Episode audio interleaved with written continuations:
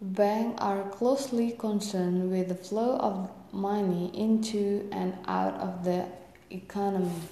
They often cooperate with the government in effort to stabilize economy, economy and to prevent inflation.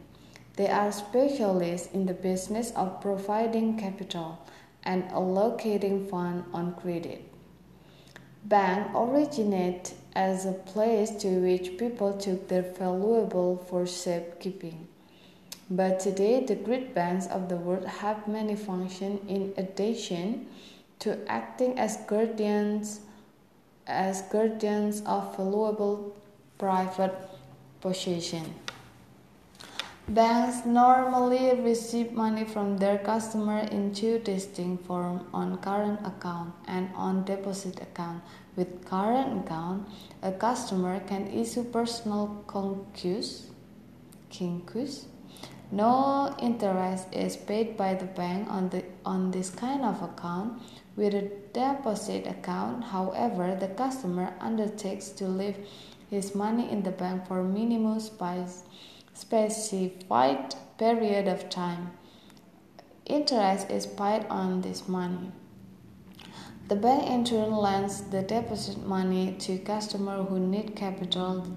This activity earns interest for the bank, and this interest is almost always at a higher rate than any interest which the bank with the bank pays to its depositor. In this way, the bank makes its main profit. We can say that the primary, primary function of the bank today is to act as intermediary between depositors who wish to make interest on their saving and borrowers who wish to obtain capital. The bank is a reservoir of loanable money with stream of money flowing in and out. For, for this season, economists and financiers often talk of money being liquid or the liquidity of money. Many small sums which might not otherwise be used as capital are rendered useful simply because the bank acts as a reservoir. The system of banking rests upon a basis of trust. Innumerable acts of trust build up the system of which bankers, depositors, and borrowers are part.